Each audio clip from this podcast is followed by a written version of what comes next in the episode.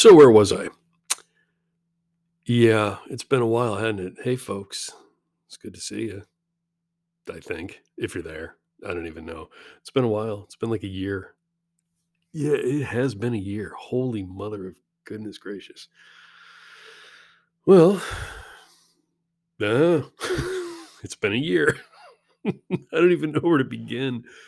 Uh, so the last time we chatted, um, I believe my good pal Tom and I were doing a uh, some sort of Christmas horror show extravaganza or something along those lines.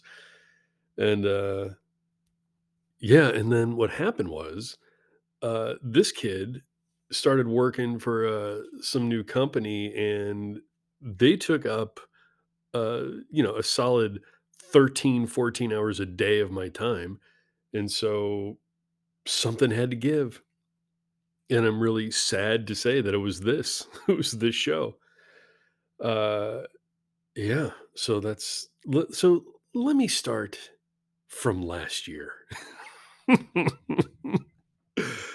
uh, yeah. So uh, I don't even see. I'm like rambling now because it's been a while, and I'm trying to uh trying to get back on the horse, but it isn't really like riding a bike.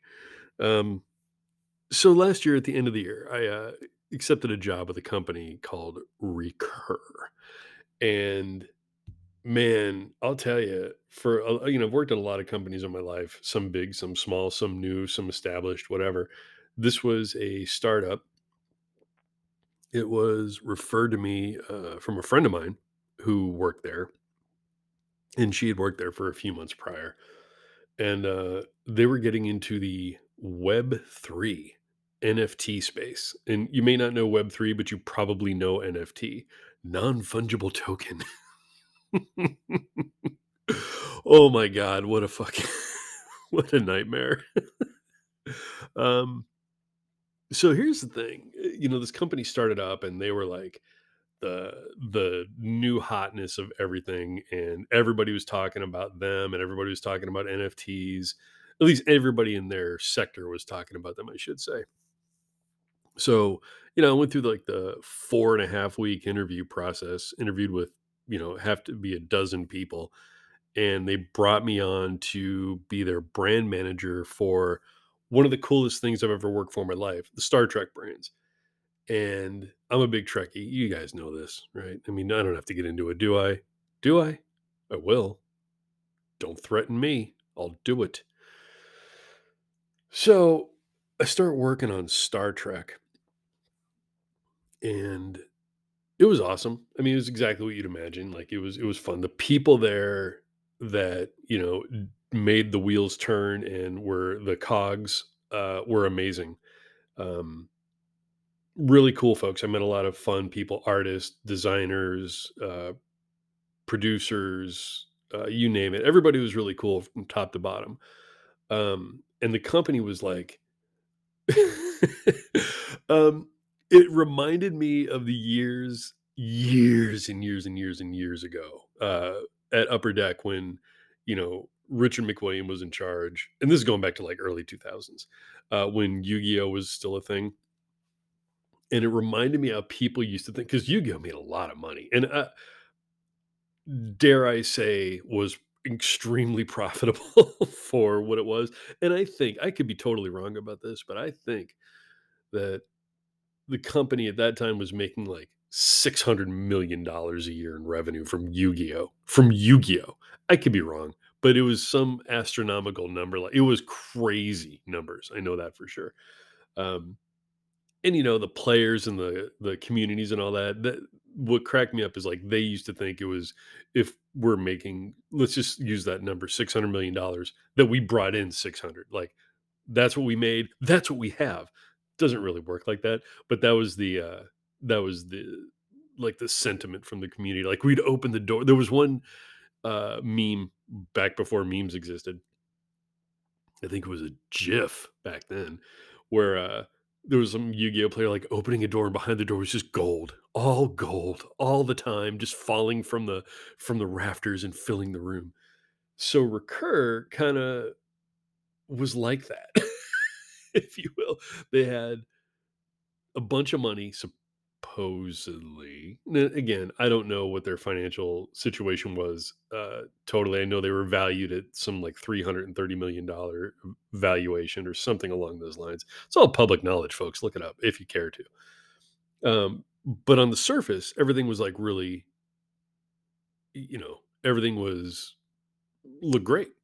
Um, they paid well. Uh, there was a lot of people working there, and they did this thing where they ramped up real quick. So uh, they went from like six employees in February of the year I got hired to like 150 employees or 200 employees or something along those lines within one year. So they they scaled up really quick, a little too quick, if you want my opinion. Uh, but I was one of those people that got scaled up, so I really can't complain. But I will complain. Uh, so yeah. Anyway, um, the problem was it was run by frat boy children people. so you know when that's the case, I don't think I have to go into it uh, really into the weeds, and I won't. But at the end of the day, when I say that, I think you kind of get what I'm saying, right? Um, they had this mantra, and it was really weird. Uh, it was it was fun at first, but then it got weird. So the mantra was every time there was a meeting or an email or something, like they forced you to put this that rocket ship emoji in your uh, email signatures, in any conversations, and we had like these um, uh, company wide meetings. And by the way, it was all remote, so I should point that out. All remote, fully remote, which was really great. I'm a big fan of remote work. Uh, I do it well. I do it all the time. Um, doing it now, uh, but I'll get into that. but the rocket ship emoji again started out like kind of kind of neat and clever. Then it just got weird because like it had to be in everything and it, it had a meaning. It was like, we're the best. We're the rocket ship, uh, the NFT rocket ship. Okay, whatever, dude. So when we hold these company wide meetings, it was like there was no substance to them. There was no, this is what we're doing. This is what we're working on. These are the licenses we have. And I should point out that they were like a big licensed company. They had colleges from all over uh, the country. I don't know how they acquired all these things, to be really honest with you, because it was based off a very unproven field, uh, NFTs. you know, but NFTs were hot, and you know, there's NFTs that were selling for two, three million dollars, and so everybody thought that this must be the thing. In any case, uh, like during these company-wide meetings, the there was no substance there was no structure well there was a structure to the meetings like hr would open somebody would talk uh, blah blah blah blah blah you know talking heads would come out and say cheery rah rah things but it ultimately boiled down to this. People were just saying we're the greatest. No one can touch us. Fuck yeah. Fucking recur's the best. And literally those were like th- these were things that were said in the meetings. You know recur's the fucking best. Nobody can fucking touch us. And like that's cool, right? To say that every now and then, I get it. Like y- you do have to inspire people and rile the troops and you know start getting people excited for you know their work environment. Sure, I get it. But that's just what every single meeting was. it was it, it was weird and after a while, after a few months people started thinking like like there was this underlying level of chatter going, "Hey, um, this is all cool and everything, but what are we doing? like, what, what are we actually doing here? and you know, we were making NFTs and all that kind of stuff. Um, but in terms of like the top down leadership, people were questioning what's going on. Like, cause all we're doing is patting ourselves on the back, and there's no real like transparency or even information because maybe transparency is not the right word because not every company needs to be transparent nor should they nor do they have to be. Um but there was just no information. It was just like we're the best! We're awesome and that's a very frat boy attitude right? I mean it is come on give me a break. So long story short uh well maybe long story long because fuck it it's been a year right? Don't you want to hear what's going on? So in any case um in my time there, I was I only worked there 7 months, I think, and in that time, I changed roles 4 times.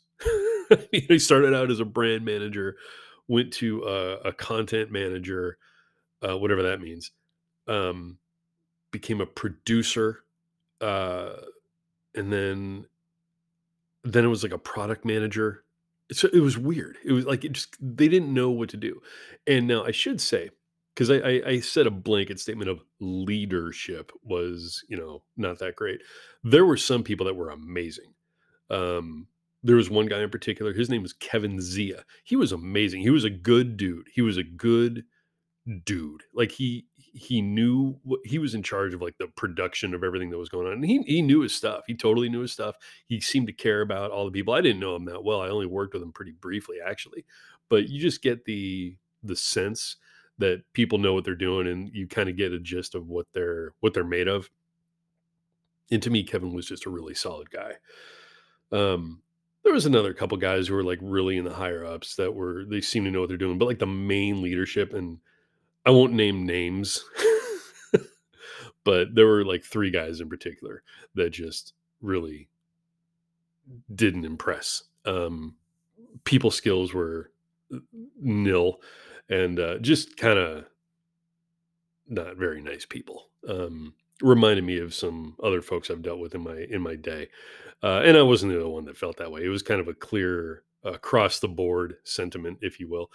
Um, but the thing that I think tipped me off that nobody really knows where the ship is going is um, you know, fairly new company and you know, money should be budgeted and spent wisely and again, this is just me saying it, not necessarily I was not, you know, in charge of any of that by any stretch. I was just a dumb brand manager on Star Trek, which by the way, Star Trek is awesome. And working on it was a really kick-ass experience. And I love the people at Paramount. They were amazing and still are, and I'll get into that later. But when there was a company retreat uh, in April of 2022. And again, a few months after I started there, there was this company wide retreat. It was in San Antonio, Texas. They pulled out all the stops, man. It was great. It was a lot of fun. Um, very, we went to like a Marriott resort on a golf course, and like the whole company was there. They closed down a bunch of the hotel just, for, or I should say, resort just for us. It wasn't just a hotel.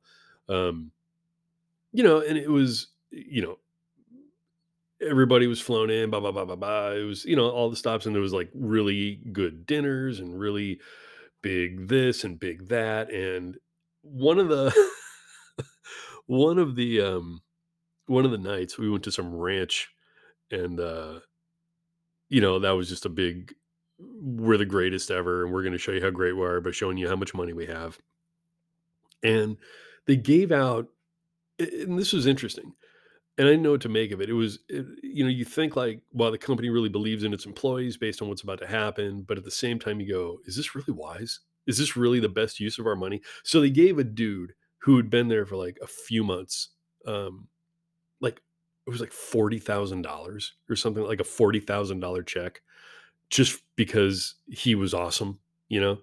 And I don't know what he did. I don't know what his I don't know what his role was. I have no idea. Couldn't tell you because there was so many people. Nobody knew who did what um, and since we're all remote, not everybody, eh, you only knew the people you worked with. You didn't know everybody in the company. But this guy got a forty thousand dollar check, and then like five other people got like five or ten thousand, whatever it was. I could be wrong on the numbers, but you get the idea. It was a ton of money just blown out. And I think it was to show that we can do it. We're the best. We have all the money. We believe in people. And again, you, are sitting there watching this. You go, "Well, that's kind of cool."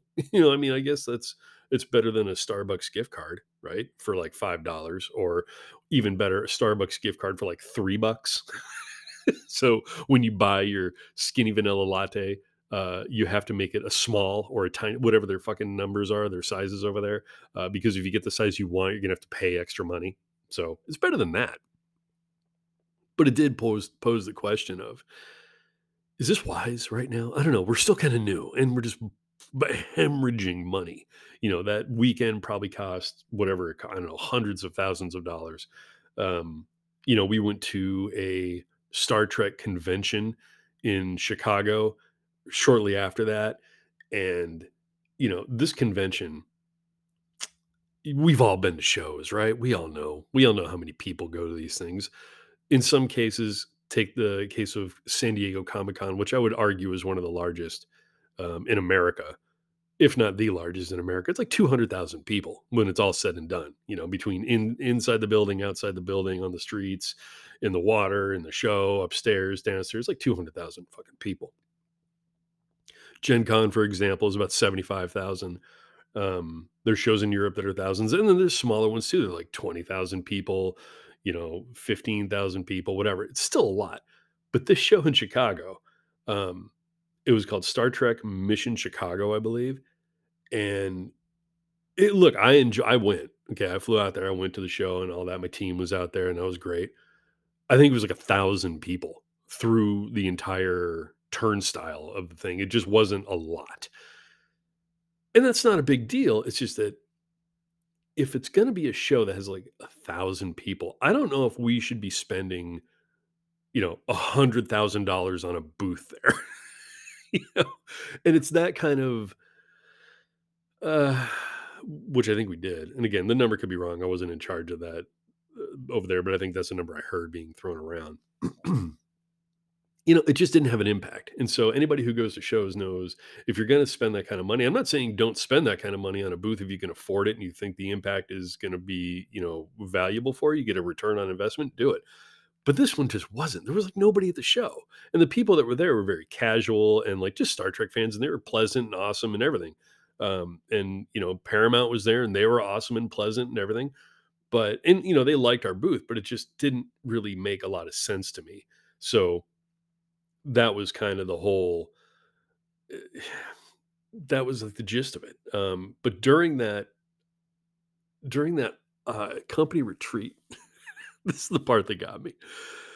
Uh, there was like you know a couple of couple days of where you know th- there was a very structured event so you know 8 o'clock it's this 9 o'clock it's this 10 11 12 1 fine but during one of the days we had this big you know company uh, meeting, and you know the owners and the, the leadership were up there telling us what their you know big plans were, and it didn't like it didn't seem like they understood the economy of the world because they said within 10 years we're going to be at a trillion dollar revenue you know trillion dollar revenue stream for the company for recur. And look, I, I to be fair, they were very cutting edge in terms of some of their technology, in terms of how they were looking forward into the Web three space. And when I say Web three, okay, let me let me break it down really really simple.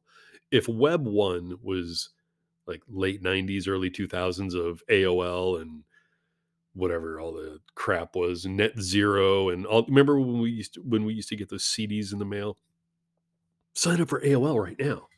Okay, well, that that was like web 1 when you would go into a uh, a chat room and type to other people, um, "Hey, I'm I'm here in California. Where are you? Oh, you're in Missouri? Oh, okay."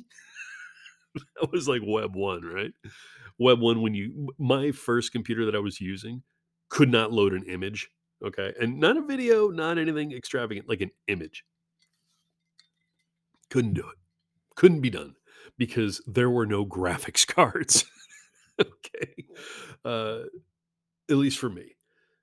In any case, um, that would be that would be web 1. Web 2 is kind of sort of where we were at about 10 years ago. Um, you know, kind of where we're at now even with everything is like available at the touch of your fingertips. You can get anything you want. Web 3 is looking more towards like the VR aspects and everything that's, you know, going to be in a virtual world environment that you can live in and be in and all that. That's Web 3. So these guys were looking towards Web 3 as what their goals were. So I get it. I mean, that's cool. I, I, I admire look, you know, forward looking as opposed to stagnant or living in the past. You know, like I do. However, when they say like we're going to make a trillion dollars, I think to myself, um, does Amazon make a trillion dollars? does does Amazon make that much? Because if they don't, I don't know if we're gonna. I'm just saying. Uh, and surely enough, surely. So that was the point when I saw like, and they wrote this down. Like they handed it out on cards, and we have it, and everyone's looking at it, and I'm I'm seeing this. I'm looking around the table I'm at. There's like maybe ten people at my table. We're like, did he just say a trillion dollars, or did he say like a gazillion dollars? Because to me, it might it's kind of about the same thing at this point. Like, why not just say eight trillion dollars? I don't know. I don't know because I mean I don't think it was very attainable. So you might as well shoot higher than a trillion. Why not just say a bajillion? you know, so it kind of that was like the point where we were like, I don't know, these guys understand what's going on. Not not really, really sure.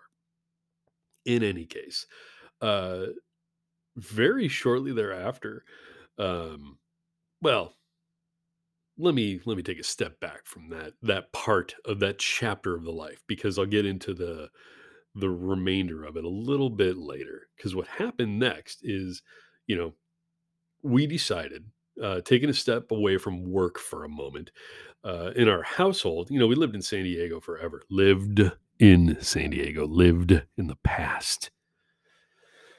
We lived there forever. I lived there for like 42 years. And, you know, the house we were in was in a fine neighborhood. It was a great house, no problem. Um, but you remember like the riffraff, right? You remember me talking about all the riffraff, those motherfuckers who lived a couple doors down, the the people with the ambulances and the fire trucks. Remember them, the riffraff? Those pieces of shit. Well, I think there was a point. I may have talked about this in the past, but I'm going to give you a little refresher, right? What happened was there was a SWAT standoff one night, you know, and there, like our street was blocked off, and uh, you know the we couldn't go outside. There were guns drawn. The people, and it was all because of the riffraff. You know, somebody was like drinking, and somebody had guns, and blah blah blah. So I think it was at that point we decided I think we need to leave, and this was you know around November of 21 or something like that. So I'm sure I talked about it. Um, but so we started looking, we started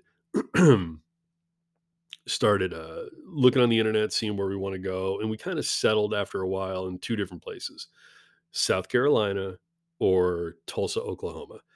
Only big difference is old pal Pete Shirey lives in South Carolina. Old pal Pete, and uh, my wife's family is you know ha- she has family in Tulsa, Oklahoma. So we went through and we looked at both, and we decided on Tulsa for you know a couple of reasons. Um, so we came out here in January of 2022. Uh, I say here because I think you know where I'm getting at. So we flew out here. We started looking at some stuff. Um, found a uh, found a house we liked, and the funny the funny story about that. Um, we came out here and we found a house that was being built. I did not want to necessarily buy or build a house. That was not in in my purview. I did not want to do that because labor like we're in a weird time and uh labor costs are high, um supply shortages are real and who knows how long it's going to take. So, uh we came out here and we saw a house that was already framed, right? And what I mean by framed is the wood was up, like the structure of the house was up. Didn't have any drywall or anything like that, but the framing was up. So I'm like, well, that's that's like a halfway done already. So we saw it, we liked it. Boom. Uh, we liked the neighborhood and we signed the papers for it. Great. Perfect. Now we just got to go sell a house. And uh like before we left, we were only here for like 2 days, something like that. 2 or 3 days in Oklahoma looking it was like over a week. I think we flew out here Thursday, flew home Sunday. Like got here Thursday afternoon, flew home Sunday morning, whatever it was. You you get the point. Well, before we even left Oklahoma, I think we signed the papers on like Saturday, and then on Sunday they called us and were like, um, "Hey, it turns out somebody else wants a house even more. Uh, so can you pay more money?" We're like, uh, "Go fuck yourself," because we already signed the papers. You guys agreed to it, and uh, they said, "Well, we're going to give these other people a shot." Great, go fuck yourselves. We're not going to pay you anything. We'll just find a different house. But thanks for wasting our time. And uh, so about a you know we kept looking. About a week later, the and it's the builder that uh, called us and said, "Look, we feel bad. we feel bad." And I'm thinking like, "Oh, so there's other there's other people like did they bail on you?" And so uh, they said, "No, no, no, no, no. We're, they're they're going to buy that house, but we want to build you that same house in the same neighborhood." And after going back and forth, again, I won't bore you with the fucking details, but after going back and forth, we decided, okay, we'll do that. So then we go to sell our house. Now, this is the fun part, right? Because now you've committed to we're going to move. We're going to leave California. We're going to sell our house in California. We're going to move somewhere else. Now, immediately everyone thinks the same thing. Oh, you're selling in California and you're moving anywhere on the anywhere else on the planet. You're just going to buy a castle and you're going to buy it outright and everything's going to be good and you're going to retire and all this stuff. Not really true. Not really true. Uh, turns out prices in Oklahoma, and by the way, so look, we moved to Oklahoma, right? There you go. Uh, so we're in Oklahoma. We're not in like, it's not a fucking farm. we don't live in the country with no one around. I know old pal Bob would appreciate that kind of thing. And those places do exist out here. Believe me, they really do. It's called green country for a reason. I don't know what that has to do with what I just said, but it's called green country as well. Um, and there's certainly areas where you can have a ho- have a home, buy a plot of land, have a house on it, and like there's no one around for like a mile in any direction. It's just that's what you have. There's certain that totally exists out here. We live around the corner from a Costco and a Target. so it ain't quite like that. You know, the the homes I mean, I'm looking out my patio window and uh you know, there's a home mm, I could hit it with a baseball, no problem. But again, they're not like 10 feet next to each other. Uh, like we have a huge yard and all that, and you know, there's a lot of space in between homes and everything. But there's in my little neighborhood here, there's probably 50 homes total in our development, and uh, that's fine. But it's not like in the sticks. So I guess my point is prices here are not that cheap. I mean, they're cheaper than California, obviously. Where the fuck isn't? But it's not like they're you can come out here and you know take out your pocket change and and buy a plot of land. That's not really how it works.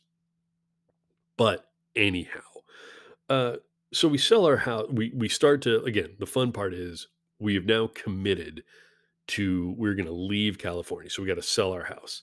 So anybody that's in the San Diego area, I will tell you, um, we went with this dude that was on TV that we saw. We interviewed him and all that. Matt Battiata, Battiata.com. We had that guy sell our house. And, you know, I, I, I don't have great luck with realtors, apparently. I just don't. And this was no exception. I'm not going to lie. He was a nice guy and all that, you know, and he had connections and everything. But, you know, when I sold my house prior to the last one when we lived in San Diego, when I sold the house before that, it was like, it, I felt like the realtors made more money than we did, you know, and then they were not amazing, fancy and bike paint, bike shorts and fancy is what we used to call them. Um, and then with Matt Battiata, it was kind of the same thing. Like he was good, sort of. I mean, he sold the house uh, eventually, so that's, you know, I guess that's the goal. Um, but I never got the uh, the impression that they were really marketing the house to people that just I don't know. I just didn't see like the the big explosion of marketing, especially for for San Diego. So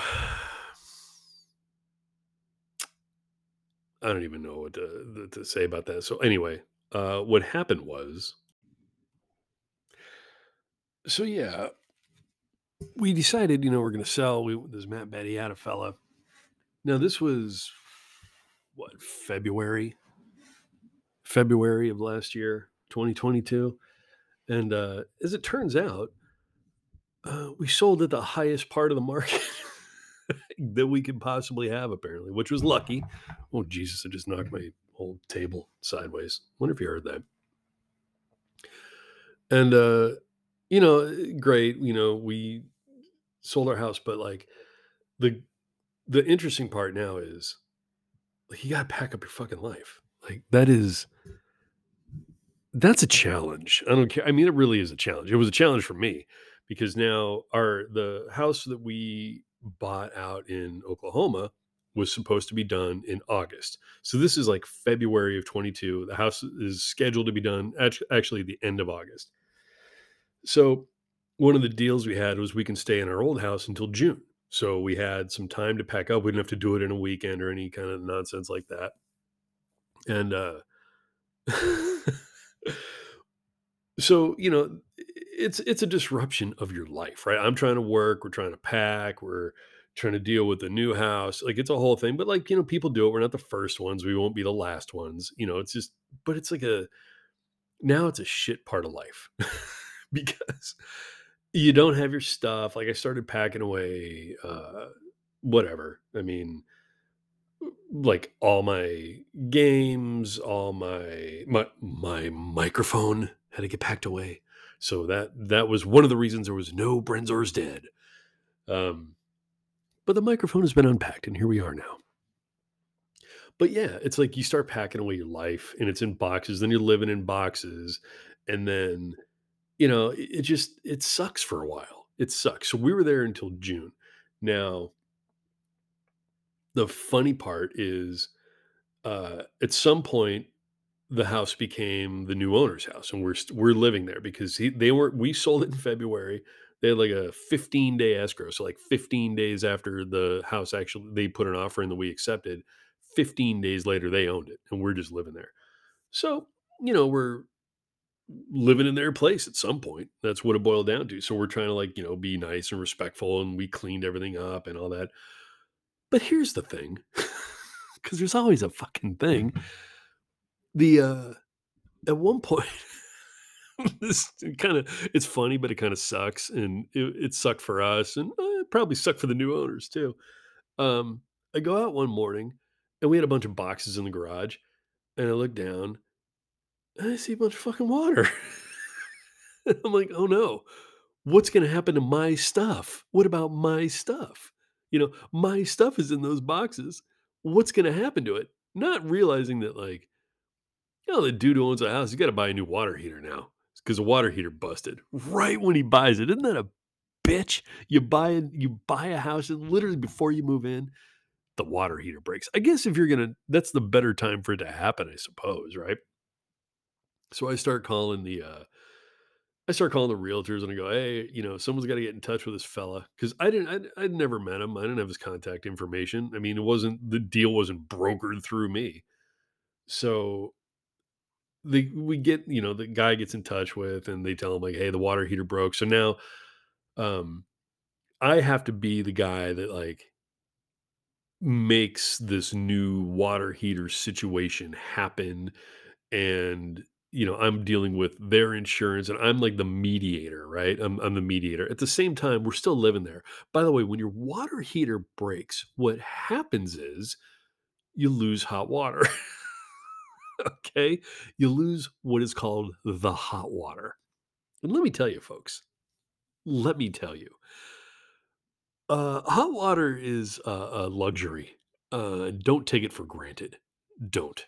Do not take it for granted Uh, it is something that when you have it, you go, "Oh, it's I'm I have it," and you don't give it a second thought. When you don't have hot water, that's some next level fucked up stuff. I'm I'm I'm telling you, because take cold showers every day, okay? Don't be able to wash your hands in hot water and get them germs off. And you know how important I think germs are. So you know, I'm going back and forth and like it's taken, you know, the somebody's got to come out. They got to look at it and then they got to assess it. Then they got to report back to the insurance company. And it's a whole thing. So it got to a point where somebody came out with uh, a water heater company and they're looking at it and they go, "Well, we're going to try to we'll try to get one in here. It's going to be about a week." Um and they said, "But we can put a temporary water heater in for you, so at least you have hot water. I just have to get the uh, the new owner's approval." And again, this is because it's a brand new house for him. It's covered under like his warranty that you get when you buy a house in California. You get a year's warranty with it, et cetera. That you know all major things are covered as long as it's a def you know, something happened. It doesn't cover, like, act of God, but it covers, like, if a water heater breaks, for example. So, this dude I'm standing with the plumber in the garage, right? Or the water heater guy, I think it was a plumber. And he calls up the new owner and says, "Hey, I'm here. We're gonna replace it. It's gonna be about a week.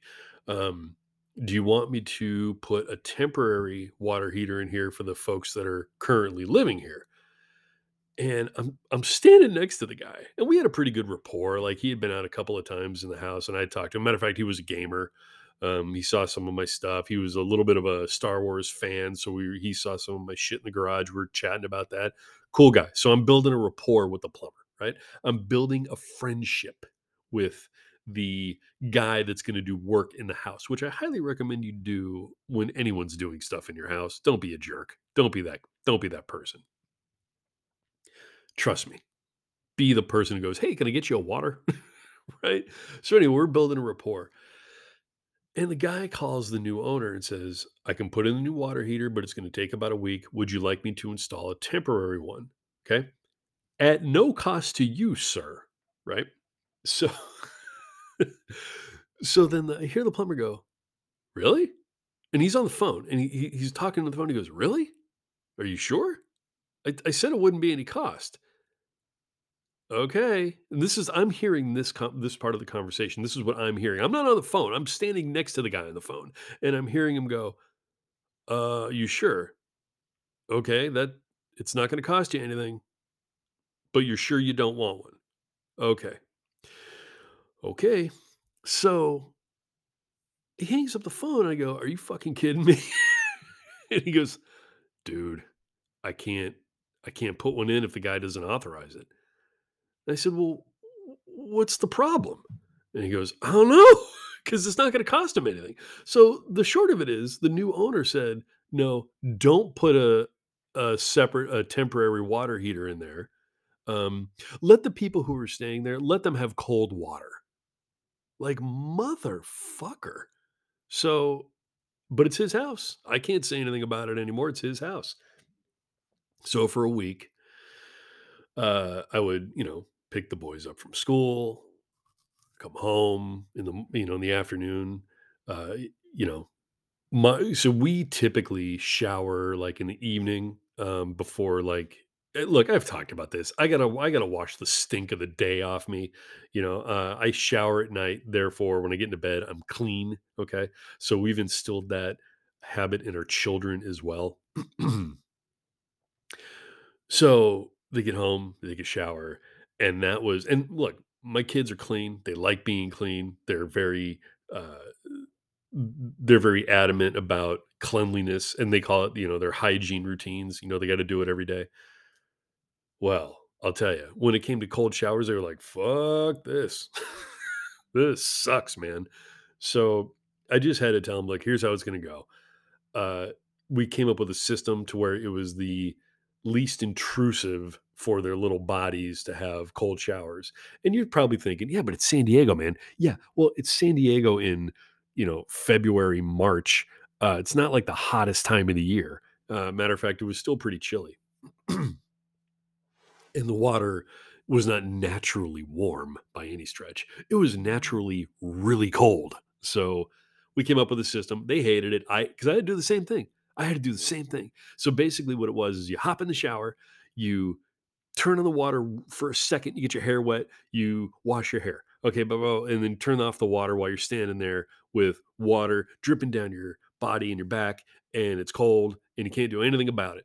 And then you turn on the water and you get all the crap out of your hair. And for me, it was horrible because I have a regimen, right? I got a shampoo and then I got a condition because you've seen the hair, right? I mean, you've seen it. I have to condition. If I don't, it's going to look like a Brillo pad, and we can't have that.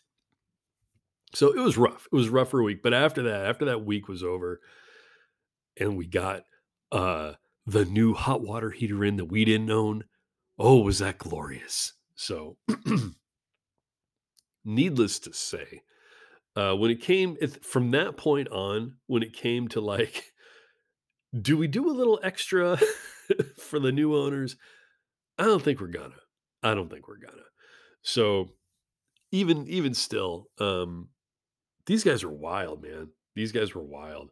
Uh, you know, when we left, we had everything out of the house, but um, you know, I kind of drew the line because we didn't have the hot water thing and all that, that we weren't going to like sleep on the floors at the very end. You know, we kept our mattresses till the end. But what I did was uh, the day we were actually officially leaving, I called the I called the company that was going to come and pick uh, up some trash and some things like a refrigerator that we weren't going to take that was actually kind of broken anyway, the mattresses and all that. And they said, okay, all you have to do is wrap the mattresses up in plastic because COVID, you know, so you had to wrap them in plastic like they were fucking dead bodies, um, you know, and then make sure that on the day we come, uh, which was going to be like the day after we left or something, the just put them out in the driveway. All you have to do is put everything in the driveway. They'll come and get it. Okay, great.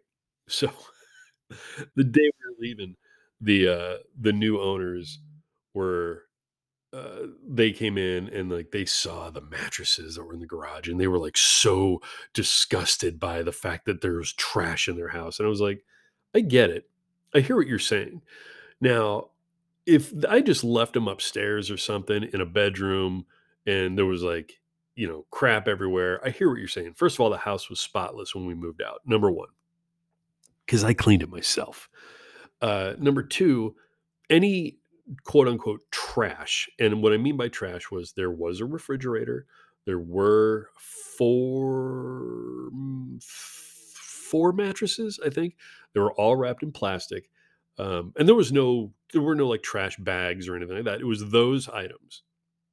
All they had to do was the following day. And by the way, they were not moving in the day that we had this exchange. I want to point that out they were not they were just there to like inspect the house and make sure like you know we didn't throw a party or something like that they weren't moving in for like another week or so uh, but they were in town and i told them all you have to do tomorrow morning they, i said starting at 6 a.m uh, make sure this stuff is out in the driveway and then someone i've already paid someone to come and grab it holy shit you would think like i burned the fucking house down like, it was just they were so put off by the fact that they had to do something, and I get it, some people are like that, I suppose. If it were me, I would have been, "Okay, well, we're not moving in, so this is this is none of this is gonna be in our way, and tomorrow I'll just take it out to the driveway." That's the end of it. The guy had to move it about 35 feet, and, uh, apparently that was too much, and the fridge was on wheels and all that kinda stuff, so before you start thinking, "Well, it might have been too heavy for him," it wasn't. So the the sad part is that left like a real like just bad taste in our mouth from when we left. Anyway, so we left that house, okay? So this is now in like uh well, no, I guess it was closer. No, this was June by the time we left. It was June 5th or something when we when we actually left the house. And um we were going to leave San Diego on June 11th. So we had to spend a week in a hotel. Now, I know there's a lot of people out there that have families and maybe pets. Um,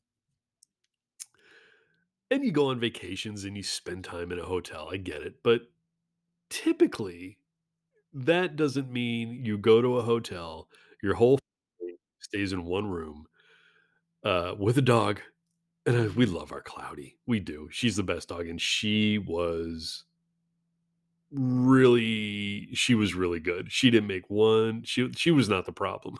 she was not a problem. Um, so we spent a week in that hotel, and it was. I mean, at the end of the day, it was fine. It was a thing that you know you talk about with your family, and you go, "Oh, remember that time we spent that week in the hotel?" Blah blah blah blah blah. And it was okay, except for one night except for one night. There were so there's two beds in the hotel room. Um, you know, and the dog, you know, slept in one of the beds. It was like, you know, me and one of the boys and Candace and one of the boys because they wanted to do like sleepovers. That was their thing. And look, they're queen beds, so uh, it's just two adults in a queen bed. Like, I'm sorry if you have a queen bed and you're two adults. I get it. Like that's your thing. It's too small for me, man. I gotta have a, a king if I'm gonna sleep with another adult in a bed. So, because we're just going to be kicking and, you know, whatever. I'm six foot four. You know, my wife's not short by any stretch. And, you know, it's just, it's too hard. So each of us slept with one of the kids. Um, and one night, I'm sitting there, and you know, our, our boys were still they still go to bed early. I mean, they still go to bed about anywhere between 7:30 and 8 on the regular on any given day. So we're lying there, it's about 7:30, and you know, I'm sleeping with one of them. Or I'm I'm on my computer sitting in the bed with one of them. Let me rephrase that for you fucking monsters out there. And he's sleeping next to me. And You know, everything's fine. We're just watching TV. One of the kids is the other other boy is up, and you know, we're all just kind of keeping it down because one of them's asleep. And I look over, and he's kind of rustling around a little bit, and didn't give it any thought. And uh, next thing you know, he sits straight up, looks at me, and just barfs everywhere, everywhere. And I am shocked he didn't barf all over my PC because it was in my lap, and he got it everywhere. Everywhere else it went, everywhere, and it was a lot of barf. He just he look he does this I'm sitting there, I'm I'm on my computer, I'm just, like, tooling around doing something, probably something for work, and he just sits up. He was dead asleep because he was snoring. He sits up, he looks at me like he's still asleep, but he looks at me and then he goes, and just barfs everywhere. So, I have a hard time with barf. I really do. I could do poop over barf any day, and I don't like poop. Let me be clear on that, but I could do poop over barf. So, he barfs, he kinda falls back to sleep, and now he's in it. He's in his barf, right? It's all over him, it's on me, which I have a real hard time with. And it's certainly all of the the hamburgers and the pizza and all the stuff we've been eating all week because he's just, you know, we don't normally eat like that. But no, we're in a hotel, we can't cook, blah blah blah. So we're eating all this garbage, and there it was for all of us to see. A week's worth of barf right there. And uh so finally we wake him up, like and you know, he's he barfs on the we walk him into the bathroom, he barfs on the way to the bathroom. He gets in the bathroom, barfs in the bath I mean, I felt so bad for this kid because, you know, I mean, that's that's a rough beat. But at the same time, now we're in the barf hotel. Right? I mean, we're and when I say we're in the barf hotel, we're in the barf in the hotel is what I really mean. So, alright. So now we go into like, okay, how do we how do we fix how do we fix this? So one of us is, you know, in there with with him in the bathroom and we, you know, get him in the shower, start cleaning him up. This is what you do. Uh, folks, if you don't have children, um, or if you do and they're really, really young, this is what's gonna happen, okay?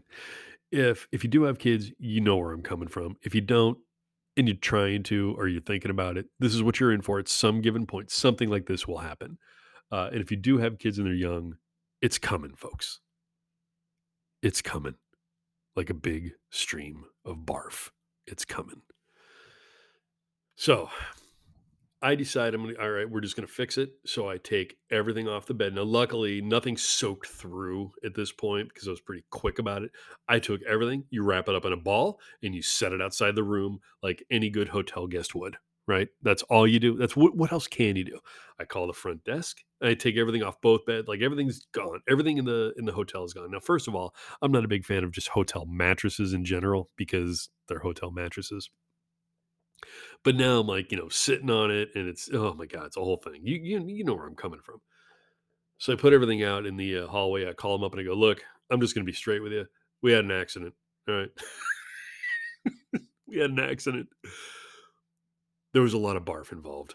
And uh the front desk was like, "Look, it's cool. We get it." And God bless them, okay? And I'm I'm going to give them a, a shout out. It was the um uh Hilton Home Suites, I believe, and this was in the Carlsbad, California area on Palomar Airport Road. Hilton Home Inn or Hilton Home Suites or whatever. They were like, "Look, we get it. It's not the first time. It won't be the last. We'll be right up with all new stuff." And when I mean new stuff, they get new comforters, new sheets, new everything. They came in, they did it. They were cool. They took the old stuff away. I mean, just spot on, spot on. Much better than the dude who didn't pop for the free water heater, right? So, okay, that episode ends, and uh, the next morning, I wake up, and this was a uh, this is like a Monday, and all of our all hands for uh, all hands meetings at work were always on Friday. I wake up first thing Monday, and there's a big email. All hands, all hands Monday morning. By the way, we're leaving San Diego like on Tuesday, right? We're leaving the next day. So go to this all hands meeting, and one of the frat boys. This is why I wanted to come back to work right a little bit later. One of the frat boys. These all hands meetings were typically thirty minutes, um, pretty much on the dot. Pe- people were very good for whatever reason about the, uh, you know, about the meeting times and everything. So this meeting is scheduled. We hop on there. One of the frat boys comes on, and he's just like, you know, he, he- this is how long this is what it was and i'm I, i'm not going to say it verbatim because i just don't remember but you're going to get the gist.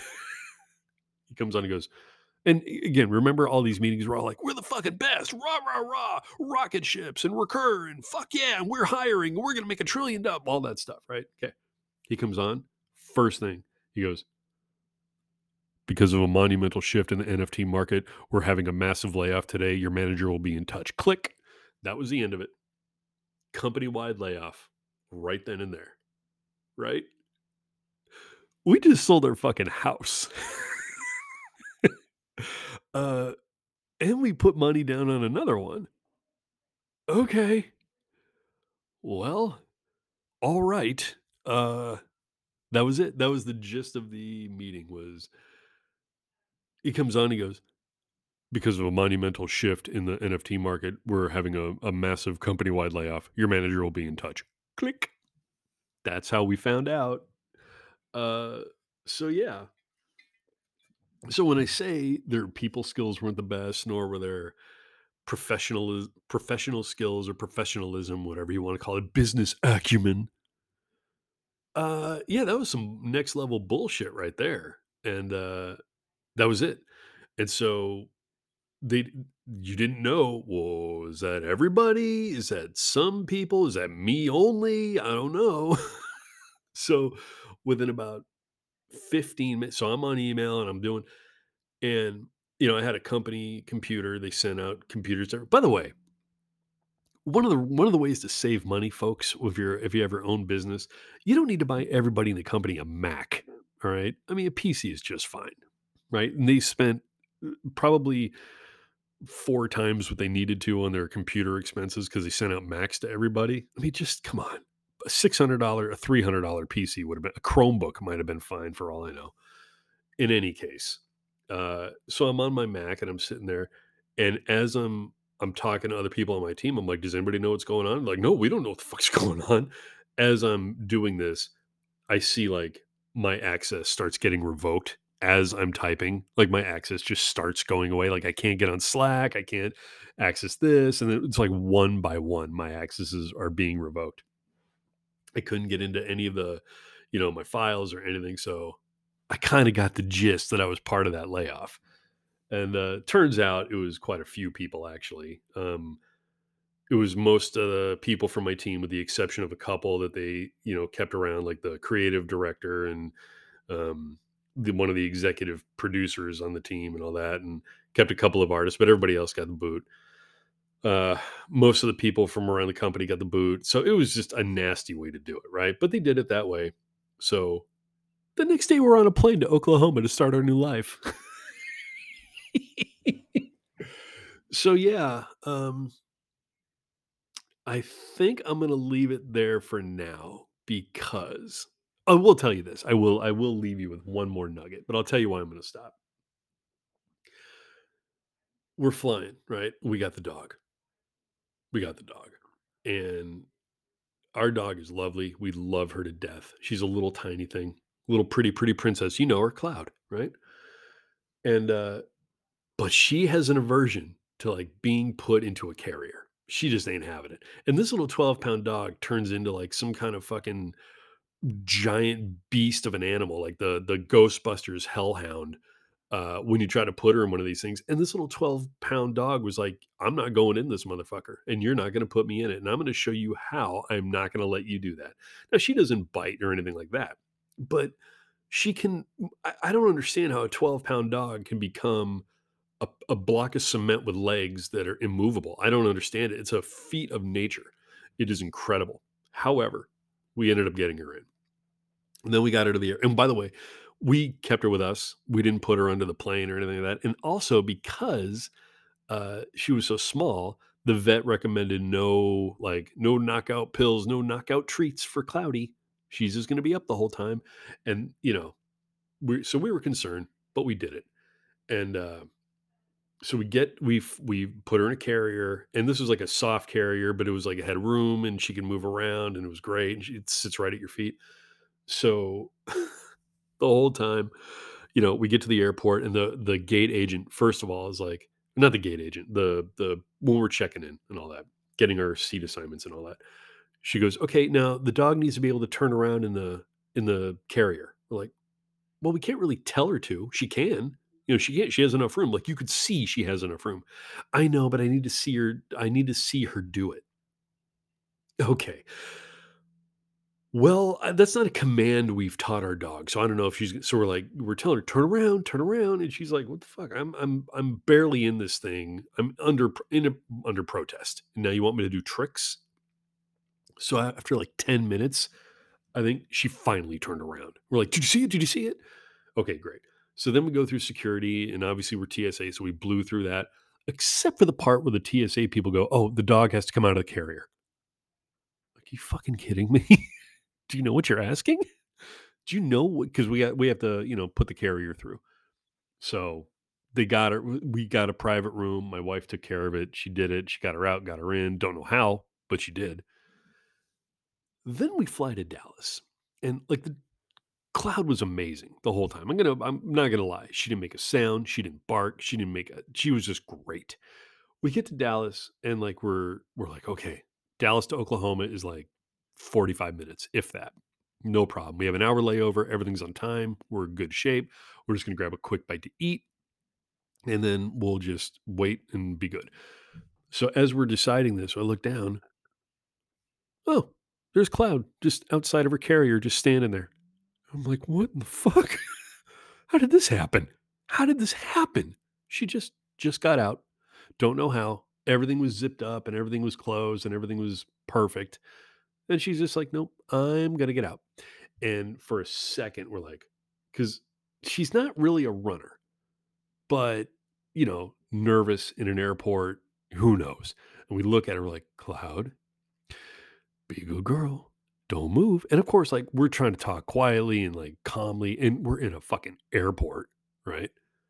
Anyhow, crisis averted, picked her up, put her back in, it was fine. And we got to Oklahoma.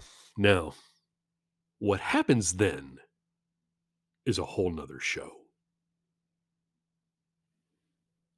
This is me back from the dead on Brenzor's dead.